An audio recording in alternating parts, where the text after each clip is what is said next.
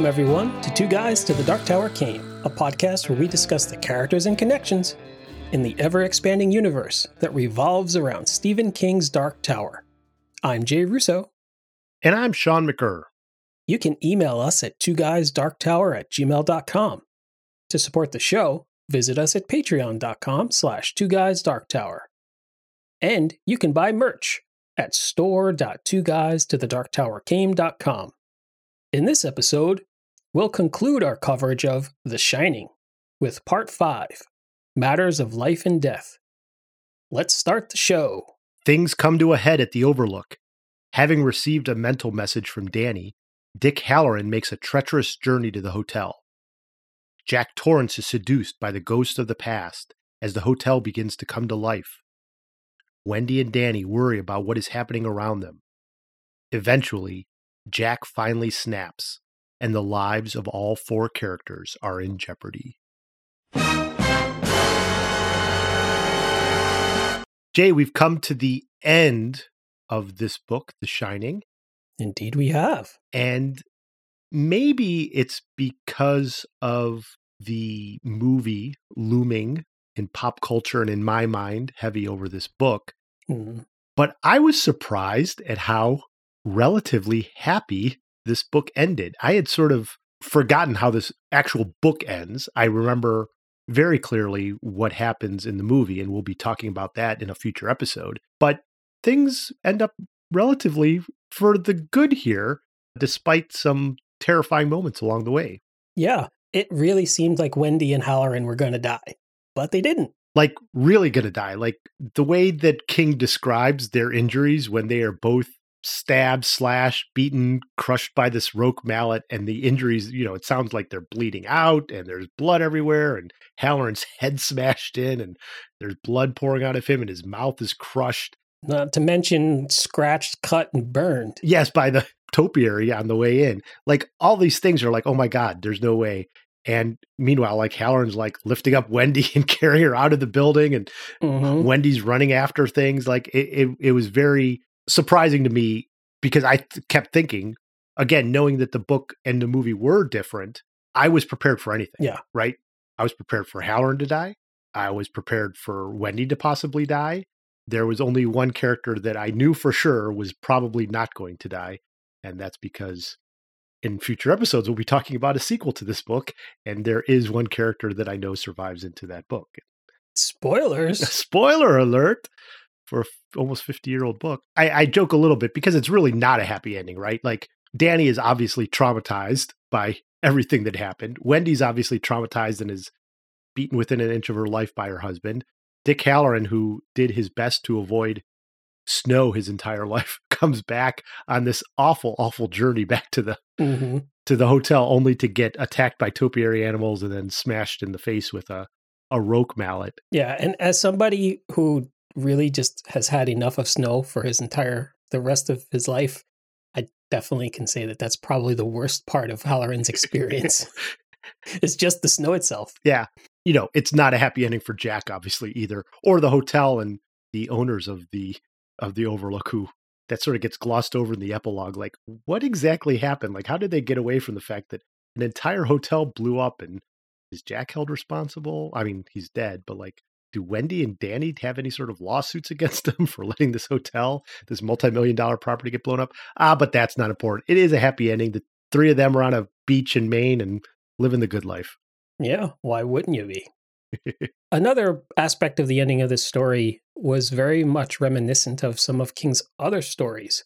Hmm. And those were written after this book, but I really saw an echo here to the end of The Regulators and Desperation. The hotel literally gives up the ghost.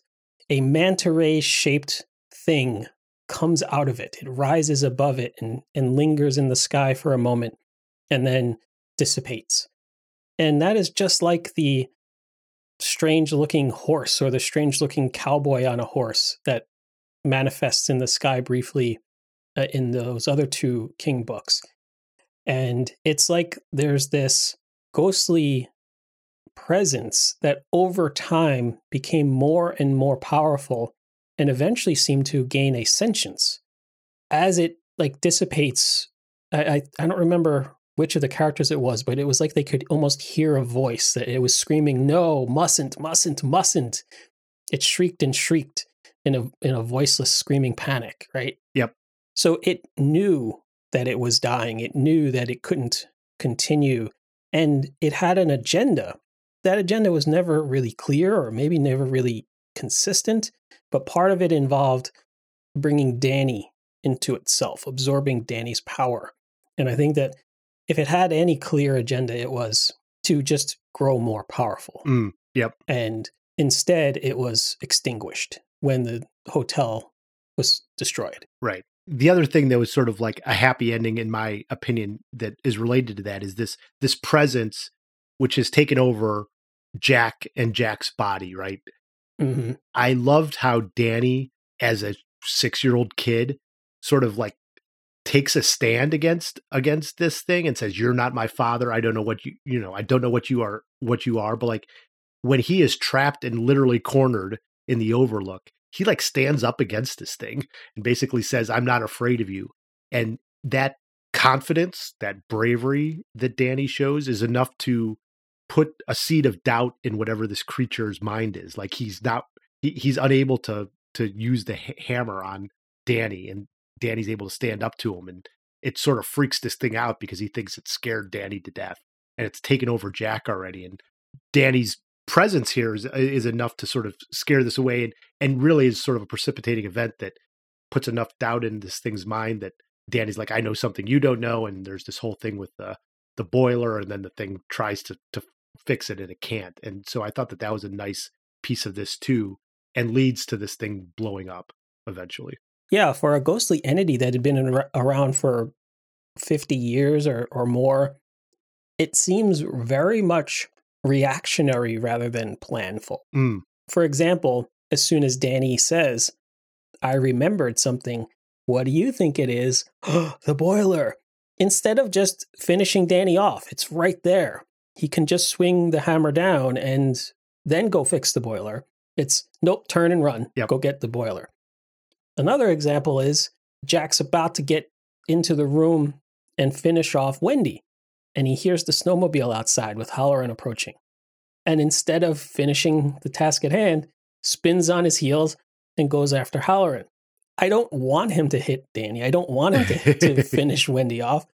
But in terms of a an evil spirit creature thing that we're dealing with, it had a goal and it just kept giving up on these goals to chase the next brightest, shiniest object. Yep. And it is that that was its undoing. Yeah, because it, like you said, it had a chance to kill Wendy, and then the Dick Ex Machina shows up on the snowmobile, and uh, Deus ex Scatman Crothers. yes, exactly. The other sort of piece of this happy ending is the revelation of who Tony is. So it's been building up since the first section of the novel that Ooh. there is this person. What is he, like a teenager, maybe? I think he's described as an older boy, at least, who is talking to Danny and seems to be the one who is guiding him to here's where you need to look for your father's play, or here's what you need to know, and sort of guiding him to these future events. And it turns out, Jay,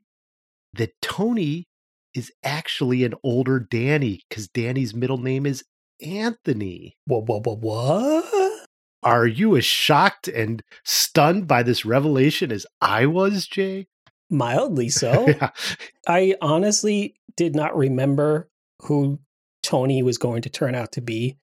And when I saw it, I was like, oh, yeah, I, I, I see what King did there. Okay.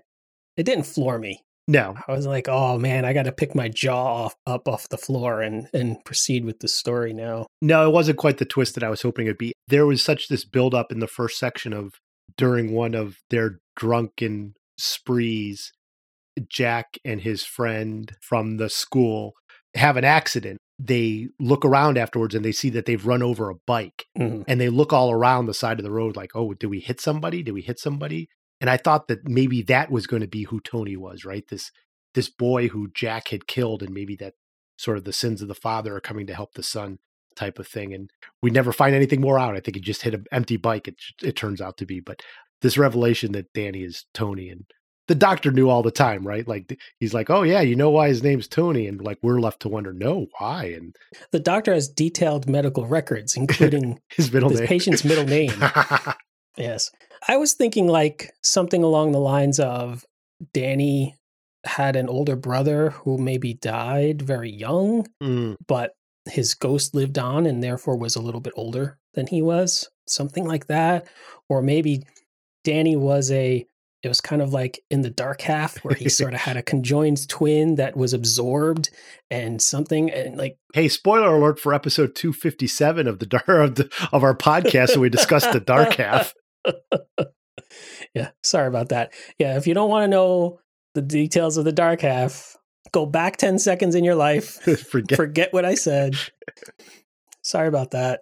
But yeah, none of those things turned out to be the case. It was just this is somehow like I don't know, a future awareness of that Danny has of himself, like a some sort of time travel closed loop. Yeah, some thing. sort of manifestation of the shine, I guess. You know, I think early on, Dick says to him, like, you're, you're going to see things that aren't there and you might see future things as well. And you'll just have to know what to do. And I guess Tony is just the way of symbolizing that here's your future stuff. So, yeah, I guess it's, it, it wasn't the revelation I was hoping it would be. You would think that if you could speak to your past self, that you would be a bit more direct in your communication. You wouldn't like point to Yeah. Invest in Apple stock, not, oh, look, here's where your dad's play is hidden. Yeah. Or here's the reflection of the word murder, and I know you're not old enough to read yet. You figure it out, five year old self. All right. Well, you hinted at this a little bit earlier that Jack ends up becoming this manifestation of whatever is in the Overlook, and and that's what's trying to attack and get Danny's powers. And along the way, this creature manifests itself as Grady, the bartender, and they make reference to the manager of the hotel. And at one point, I think he says something like, "Oh." Maybe we were wrong to go with you, Jack. Maybe we should have been working through the mother and gone through Wendy to get it, Danny. And Mm. and I, I guess the question is what's the deal here like what this manifestation why is it going through jack and was there a better way even though the plot is a little confusing like it wants to kill danny but it wants danny's powers how exactly is it gonna is that gonna work does it just sort of suck up danny's life force when danny dies that's all unclear but like would there have been a better way for this entity to get its way around without using jack why why use jack I don't know if there is a better way, and maybe that's the answer. That's the simplest answer to your question is Mm, Jack was the best way for the hotel to do whatever it wanted to do. But I think we can examine why the other options the hotel had might not have worked. mm. For example, why not just go directly to Danny, possess Danny, and make him jump off the roof or something like that, right? Or right jump into the elevator shaft. I don't know, something, right? I, I think the hotel couldn't possess Danny because Danny's innocent. Hmm. He might only be innocent because he's a five year old boy, but he is innocent nonetheless. So he is incredibly powerful and he is the thing that the hotel wants, but he's also an innocent child. So there isn't a, a path to his possession. It's just head headcanon at this point, but Yeah. that's that's my thought. that makes sense. And when you were saying like, why doesn't it make Danny just jump off the roof or or try to die in some other way? You know, the other thing that comes to mind is why didn't the entity possess, I don't know, a thing of wasps, which maybe it did. Hmm. But I think as Dick said, these things can't hurt you, right? Like these things that are the manifestations, these ghosts or whatever, they're just images. They're not things that can actually hurt you. So I wonder if maybe those wasps were never were never going to be able to kill Danny. They were just going to be in a little bit of an annoyance, and it had to be somebody stronger and more human than that. Like, because again, you could have had like, why didn't the clock just fall on Danny's head? But maybe the, the hotel wasn't that powerful, so it had to work through something else. So you've convinced me that it couldn't go through Danny. Well, how about Wendy? Wendy's right there, and and it even indicates to Jack like I could have, I should have used the mother instead. Well, uh, my personal theory on that is because, like Danny, Wendy is largely innocent. Hmm. And unlike her husband, Jack, she's also not as psychologically damaged. And I think that's a big part of what made Jack this perfect receptacle for this possession was his psychological damage. But Wendy lacked that. She had a problematic relationship with her mother. She had a sister who died, and that had traumatized her. And she also was married to an abusive husband, but she kind of found ways to rise above all of that and strive for a better life despite the problems. So I kind of feel like those things, in some ways, even made her stronger. It kind of helped her have a healthy armor against something like demonic possession. Yeah. And she's also just like on the spectrum of innocence versus not innocent. She's closer to Danny on that spectrum than Jack. Agreed. And I also think that nothing would be quite powerful enough to make Wendy turn on her son. Like the love that she has towards Danny, I don't think could be overcome by just sort of mild possession. That's not to say that Jack doesn't love his son, but you've already seen even prior to the overlook, Jack had this ability to hurt his son, even though he loved him. Yeah, he had more than the ability. Yeah, he, he did. actually did it. Yeah, and possibly towards his wife as well. Like there's something already inside him that would allow him to go that far. And the hotel played on that by saying, like, you love your son. This is the way you have to help him by punishing him, right? So mm-hmm. it, it, mm-hmm. could draw on that. All right. So I think you've convinced me on on Danny and Wendy, and you've also convinced me on why he needs to go through Jack. There's one other character here that's interesting. Why not Hallorann? And there's this very, very interesting piece of the book that I didn't recall at all and doesn't come up in the movie, I don't think, where there's this moment where Hallorann gets these thoughts in his head hey, why not kill them? You could go out with this hammer. They're nothing to you. Why not just kill the boy and the and the woman? And for a minute there, he picks up the mallet. Is like, oh, there's an idea, isn't there? Yeah, that that sounds like a great way to pass the time. Made me come out in the snow. Well, I just said that how Wendy is largely undamaged. I think that Hallorann is also largely undamaged. Um, he deals with a lot of stuff in his life, just like basic background, day to day like racism yeah. that just being a black man in America in that time period. He also has had the shine for his entire life, and the, he's had to deal with the good and bad that comes with that.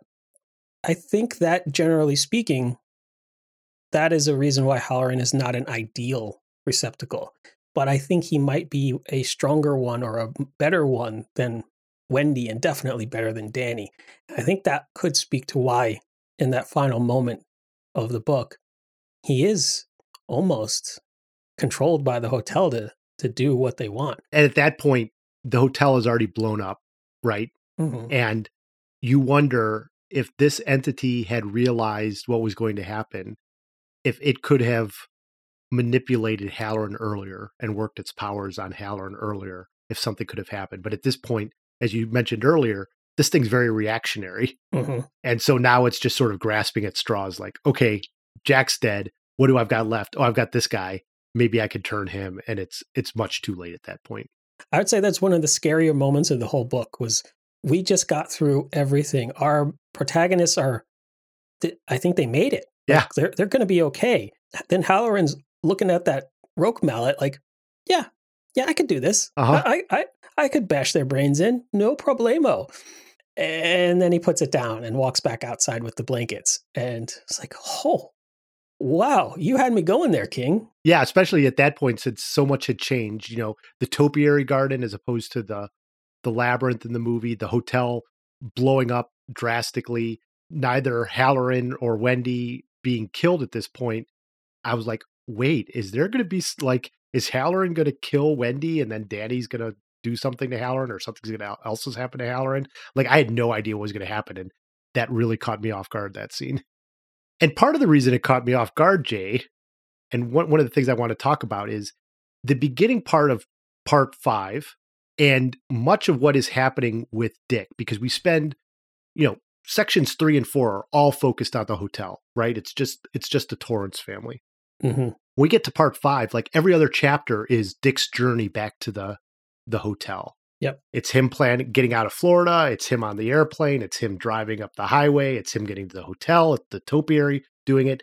And all that at the beginning part is this grand amount of foreshadowing of Dick's death. He knows he should write a will.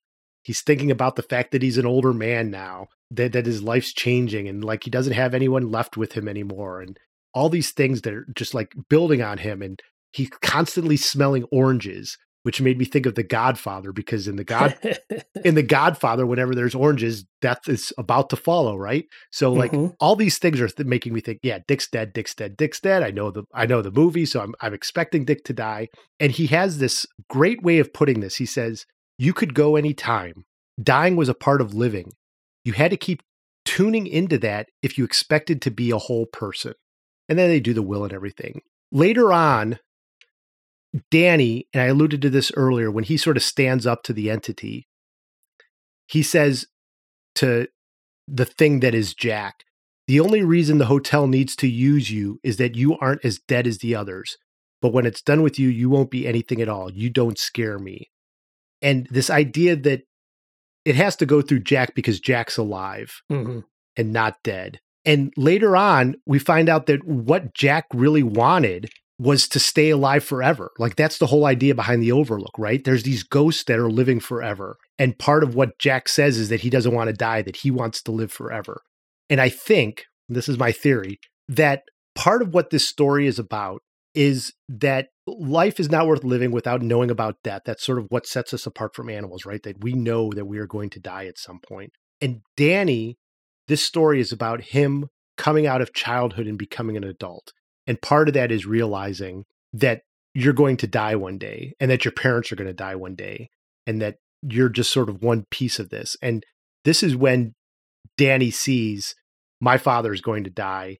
I'm going to die, but along the way, I'm going to become an adult here. Mhm. And I think that that's what a lot of this section, it seemed, at least seems to me, was building up to this. And I think that that's the tension here. Yeah, you could kind of divide the the four characters into good and bad characters. Like the good characters like Danny and Hallorann recognize that death is a part of life. And the acceptance of death is what makes life precious. Whereas the bad characters like Jack and the ghosts want to live forever. They want a shortcut. They want just a free ticket to eternity. And they're willing to do anything to get that, including you know, haunt a hotel and murder little boys and all the other stuff that they do because they get to just go on existing. But they never seem satisfied with that existence. Well, it's not a great existence, right? Because No. you're stuck in one place. You're not doing anything. You're doing the same things over and over again. And and maybe that's what Jack wants, right? He wants to just be able to walk into a bar at any time and get drunk Mm, and live forever, just constantly doing that. And that's what would have happened if the Overlook would have made him part of the Overlook.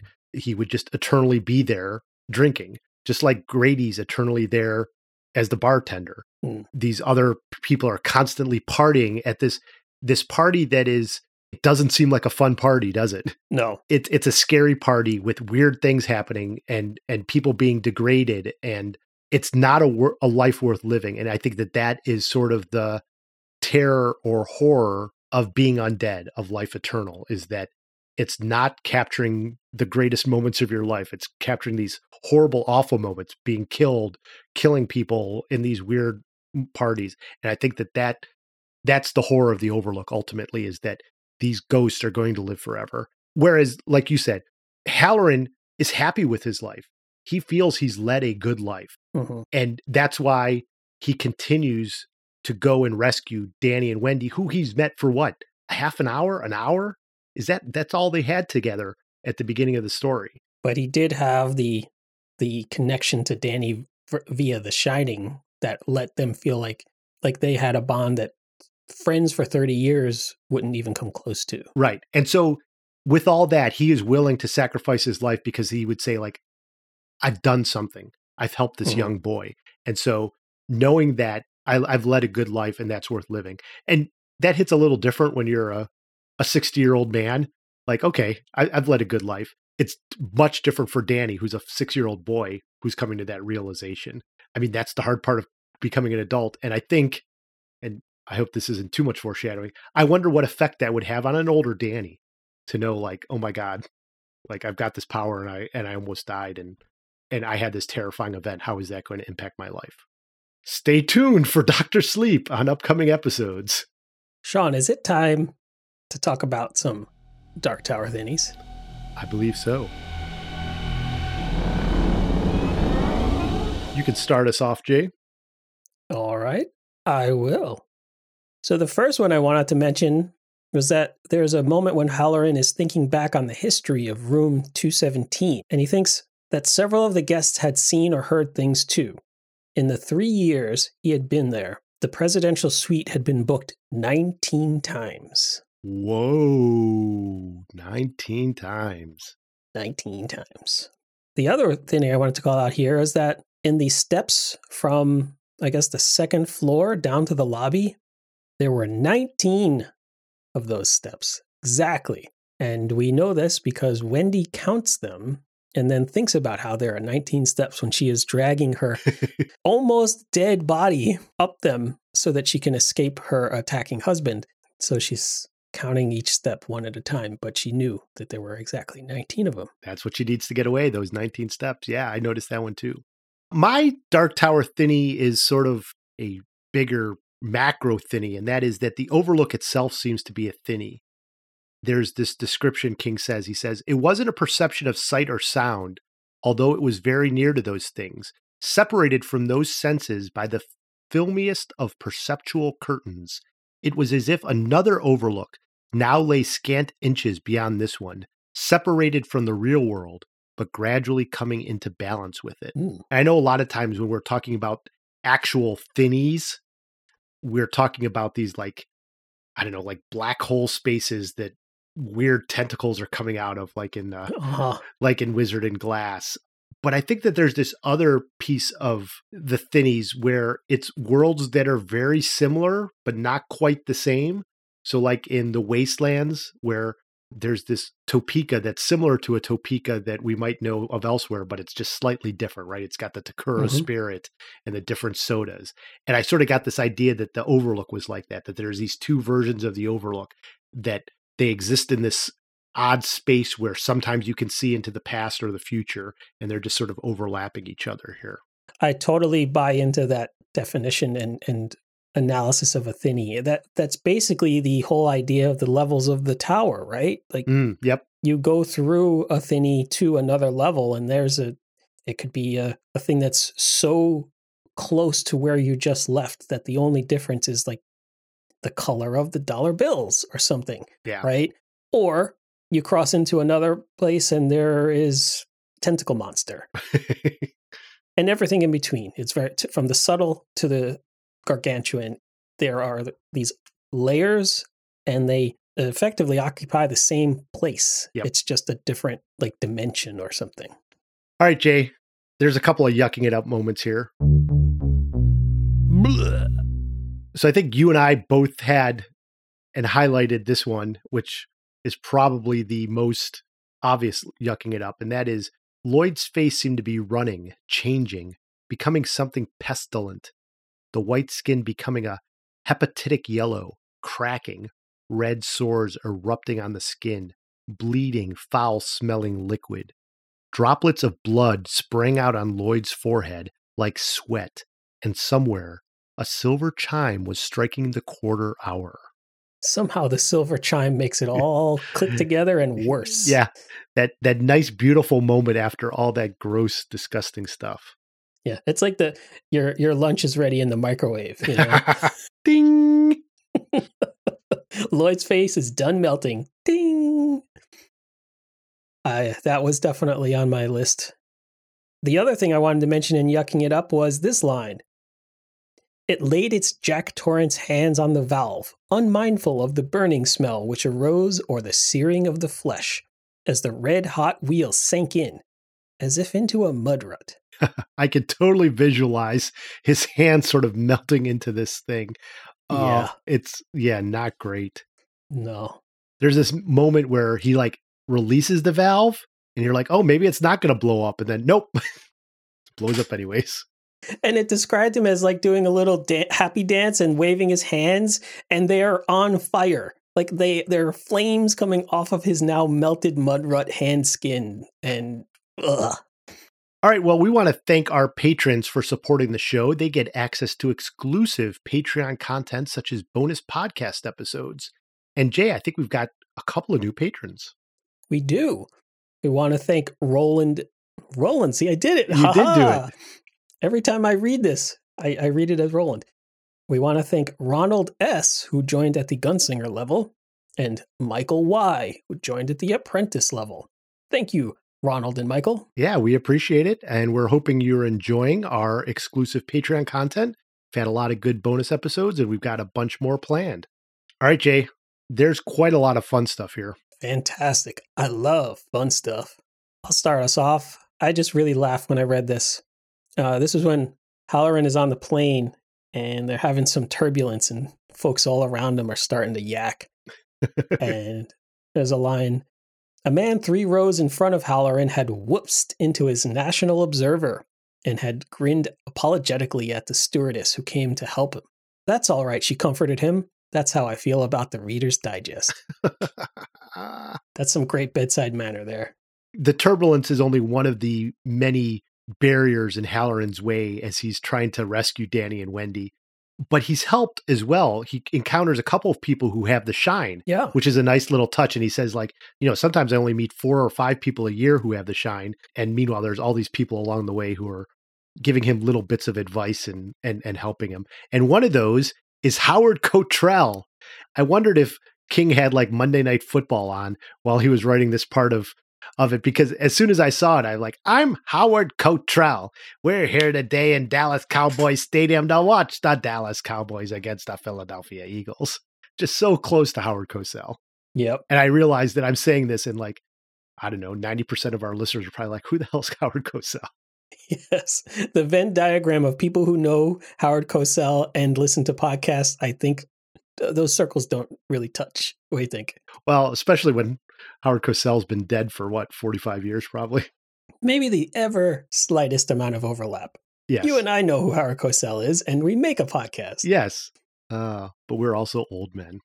Yes. What else have you got? I, I really love the imagery in this line. Somewhere on the west side, a shutter latch had broken, and the shutter banged back and forth with a steady, flat cracking sound, like a shooting gallery with only one customer. So good. That is good. When Jack is starting to go crazy, he's looking back on his father's life and trying to make connections between well what what was it that actually caused my father to start beating my mother? I'm sure he must have had a good reason and he starts coming up with these things like oh she must have given him a look or rolled her eyes at something or not had dinner ready ready and that justified it all. And he says for Jack's father, it must have been more like the fate of McTeague, the dentist at the end of Frank Norris's great novel. And McTeague is this book about this hulking dentist uh, in the 19th century. And you have to remember, dentists in the 19th century were more like butchers almost, right? Like they're just yanking out teeth and stuff. The plot of the book ends with McTeague in a fight with this guy, and they're out in the desert and they're fighting over money. And McTeague ends up killing this guy and you think he's going to get away and but then you you realize with the the the guy who he killed's last breath he handcuffed himself to McTeague. And so what ends up happening is McTeague is handcuffed to a corpse in the middle of the desert and you realize there's no way out right? Like McTeague's going to stuck and meet his fate here in the desert. It's a nice reference king showing off the fact that he read McTeague. I just wanted to point this out because when I read McTeague I got a book from the library about it and there were people who were writing in the margins a little notes to themselves like oh man versus nature or man versus man or very obvious like connections. It was obviously Mm. somebody who's like okay i'm reading this. When they got to the end you know this big punchline you you turn the page and it turns out mcteague is handcuffed to this corpse and his death is foretold here. Somebody had written the same person who had wrote all these other like literary thoughts off fuck in the margins of the book and this book, which is supposed to be all serious, when I turned the page and saw that, I laughed my ass off because it was just the funniest thing. Anyhow, all that to say, it's fun stuff for me because I've read McTeague and I, I read that little marginalia. Oh, fuck, when McTeague got stuck to this corpse. I'm pretty sure you could figure out a way to get that handcuff off the dead guy's arm before you died. Even if you had to like munch through his wrist flesh, bite his thumb off or something, you know, it's like, ah, I'm pretty sure I could get it done. You could get it done, but you'd still be stuck hundreds of miles away in the middle of nowhere in the desert with no way out and the hot sun being on you. but you'd have one less corpse slowing you down. Yeah. What else do you have for fun stuff, Jay? There is a moment when uh, Jack, the possessed Jack, is pursuing Danny and he yells, Danny, Danny, come here a minute, will you? Which reminded me of The Simpsons when they describe how the uh, unsophisticates tend to use lowbrow fa- phrases like, come here a minute, and why you little. Study shows their crumbling economy is due to their lazy attitude and shoddy work. How the hell did they find that out? Scientists say they're also less attractive physically, and while we speak in a well educated manner, they tend to use lowbrow expressions like, oh yeah, and come here a minute. Oh, yeah? They think they're better than us, huh? Bart, come here a minute. You come here a minute. Oh, yeah? As always, The Simpsons did it first. Simpsons did it. Okay, it took me a second to get this one, Jay. When, again, Hallorann's journey to the Overlook, he gets cut off by somebody on the road, and the man delivered one of the two finger gestures that all Americans above the age of 10 recognized. I'm like, what is it? And it was not the peace sign. I'm like, oh, okay. I, I know what the one was, but like I didn't know what the second one was. But ah, the peace sign. That's another one that, Jay, would you say that everybody above the age of 10 in America right now knows two finger gestures? And one of them is the peace sign, and the other one is obviously the middle finger. I'm not sure if the peace sign is as prevalent as it was. Well, at the time that this book takes place, the peace sign was all over. Agreed. I'm saying now, do you think that this is a true statement that all Americans above the age of 10 know two finger gestures? No, they probably just know one. Yeah. I wanted to conclude my contributions to fun stuff with the question that I have asked in the past in other books about, uh, or, or in other Stephen King books. Why doesn't anyone get properly dressed in this story? the entire final act of this story has a demonic possessed man with a roque mallet chasing his family around a haunted hotel and wendy torrance is wearing a bathrobe and slippers put on actual clothes at least at least she had some time where she was locked in her quarters with all of her wardrobe available to her she could have put on shoes jeans a shirt i'm not saying dress for the outside just just don't be in a robe. This isn't Hitchhiker's Guide to the Galaxy. Get out of the bathrobe and your pajamas and put on some real clothes. You might be able to run down the hallway faster. You might not trip. Maybe you could fend off your psychotic husband more effectively if you again, this is not the Rambo gearing up for action montage, but just just don't be in a bathrobe for crying out loud. Makes sense. I agree. One last fun stuff. It seems like all of mine are about Hallorann's journey to the hotel.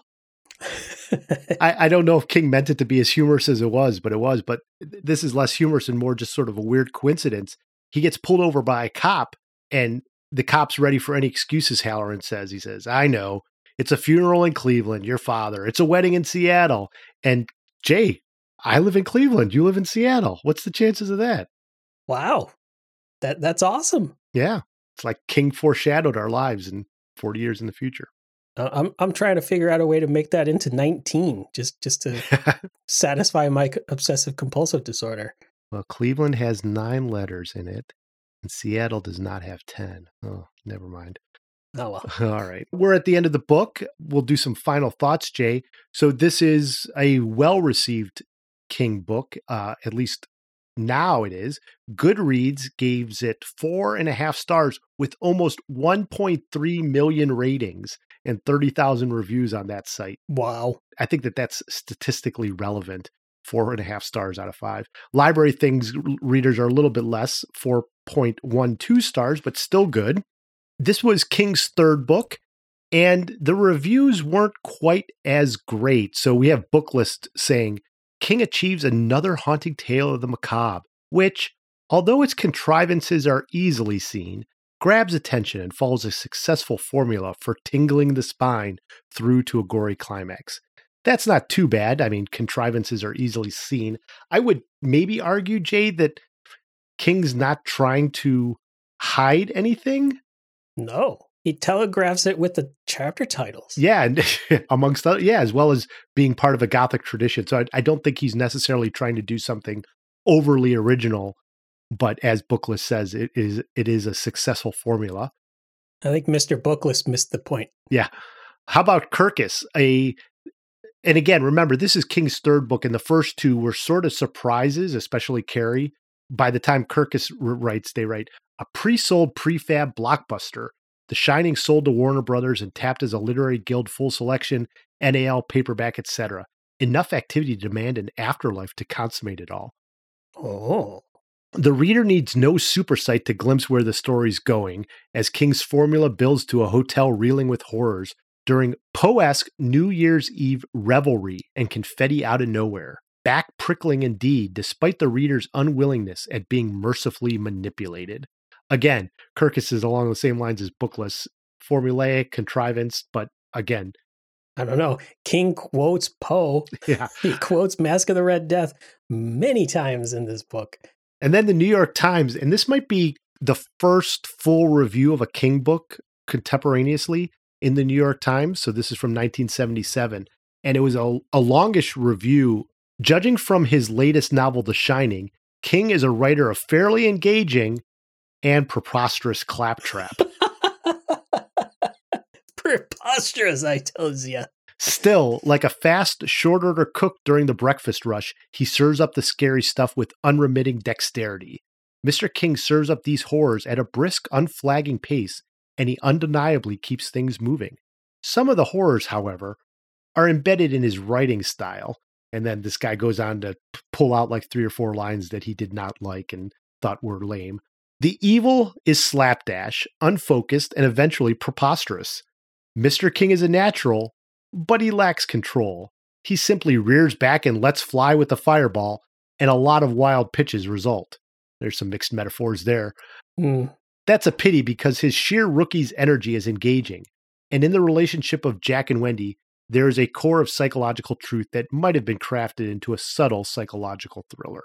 You know, I got to take some uh, umbrage, to borrow a word from our earlier conversation off mic. Ooh. This reviewer is like not a great writer. He used serves up twice, he used preposterous twice, and he mixed his metaphor so ham fistedly that I don't even know what his point is.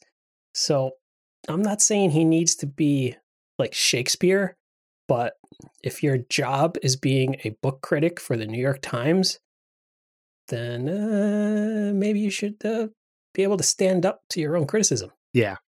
All right. Well, Jay, it's time for our thoughts. Let's not end on a New York Times bad review. Let's end with our thoughts. And I, I got to tell you, Jay, it's been quite some time, at least 35 years since I've read this book. And even after I read it originally, I don't remember it standing out as like, oh, this is one of the best King books ever. And part of that, as we've discussed many times already, is the movie has such a overwhelming Mhm. force on this. But having reread this and analyzing it and talking about it with you, I'm going to give it four and a half topiary animals. I think that this is, if not top five King book, in my opinion, it's definitely in the top 10. Uh, you and I spent some time sort of looking at his bibliography, and I'm like, yeah, this is better than that. This is better than that. This is better than that. Um, there's only a handful of books of by King that I would put above this. Which of the topiary animals are you chopping in half? I will not give it the entire rabbit. I will just give it the uh, rabbit's ears and head. Okay, fair enough. I will uh, keep things less interesting and say that I'm also going to give it 4.5 topiary animals. Not that interesting because we're both giving it the same rating. I really, really like this book. Like you, I haven't read it in a long, long time. I read it once in the 90s and hadn't really thought about it that carefully or returned to the pages at all since then. And like you said, Kubrick's movie just looms large in in the zeitgeist. It almost blots it out. It, it what this book is. Yeah. This was like a breath of fresh air. It just you know, when you said this was King's third book, I will say this again. Like I, I've said this every time we've covered one of his seminal works early in his career. He wrote Carrie, then he wrote Salem's Lot, then he wrote this, then he wrote The Stand. This guy wrote those four incredibly good books. Boom, boom, boom, boom, right out of the gate. And he could have stopped. and he could have stopped at the age of 30 and been set. So the fact that this was his third published work is just incredible. And it, I think it stands the test of time. It's fantastic work. And uh, 4.5 topiary animals from me. And I'll like give it, I'll refrain uh, half of one of the lions. Got it. The, the front half that that messed with Hallorann. All right, time for some other worlds than these.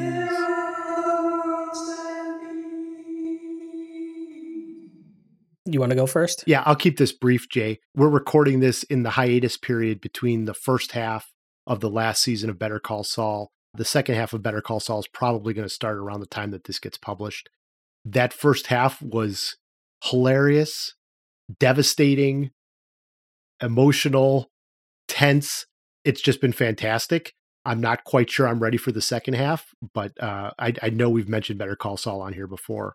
It's just fantastic. I'm going to leave it at that because I know it's going to be a hard watch. I'm guessing the last few episodes, but I'm so confident that it's going to be fantastic that I'm sort of previewing the fact that I'm not going to be disappointed in how it ends. That show from start to almost finished has been some of the best TV ever. Yeah. Just full stop. Lately, I have been watching the new Star Trek series, Strange New Worlds. Surprise, surprise, I have enjoyed it thus far. I did not like Star Trek Picard. I did not like Star Trek Picard season two even more. I hate watched both of those seasons. And Star Trek Discovery is just kind of overall let down, I will continue watching it. Really like Lower Decks and um really liking Strange New Worlds. If I were to try to convince anybody to check it out, I would say it feels like lost episodes from the original series. Hmm. The bridge is made to look like Kirk's Enterprise and even the silly little buttons that look like gemstones and stuff like that. the sound effects, it's pretty great. And it's episodic. They go on these little adventures and they know where they fit into the the scope and the timeline. It's a fun show. I like it. Yeah, um, I have it on my list of things to watch. I think that that, that might be what pulled me back into the Star Trek world because I've been a long lost wanderer away from it. So, despite you talking about all these shows, and I'm like, oh yeah, I should watch that. I should watch that, and I never really get into it except for Picard, which I've very much stayed away from. Um, I think this might be what pulls me back in. So I'm looking forward to watching it. Yeah. And uh Anson Mount's hair is just amazing. All right then. He plays uh Captain Pike. That's all for this episode of Two Guys to the Dark Tower Came. Thanks, Jay. Thank you. Links to all of our social media are available in the show notes. Check out our merch at store.twoguystothedarktowercame.com. If you like the show, please rate us on Apple Podcasts. To support the show, visit patreon.com slash two guys dark tower. Next episode, here it is. We're going to cover the 1980 movie, The Shining, directed by Stanley Kubrick. We're not hiding it behind a bonus episode, Jay. All our patrons, all our listeners, all the time. It's what they want. They want The Shining. We're going to give it to them. That sounds fantastic. I can't wait. Be sure to watch it and then hear what we think about it. And we're looking forward to that. For Jay Russo, I'm Sean McCurr. Thanks for listening.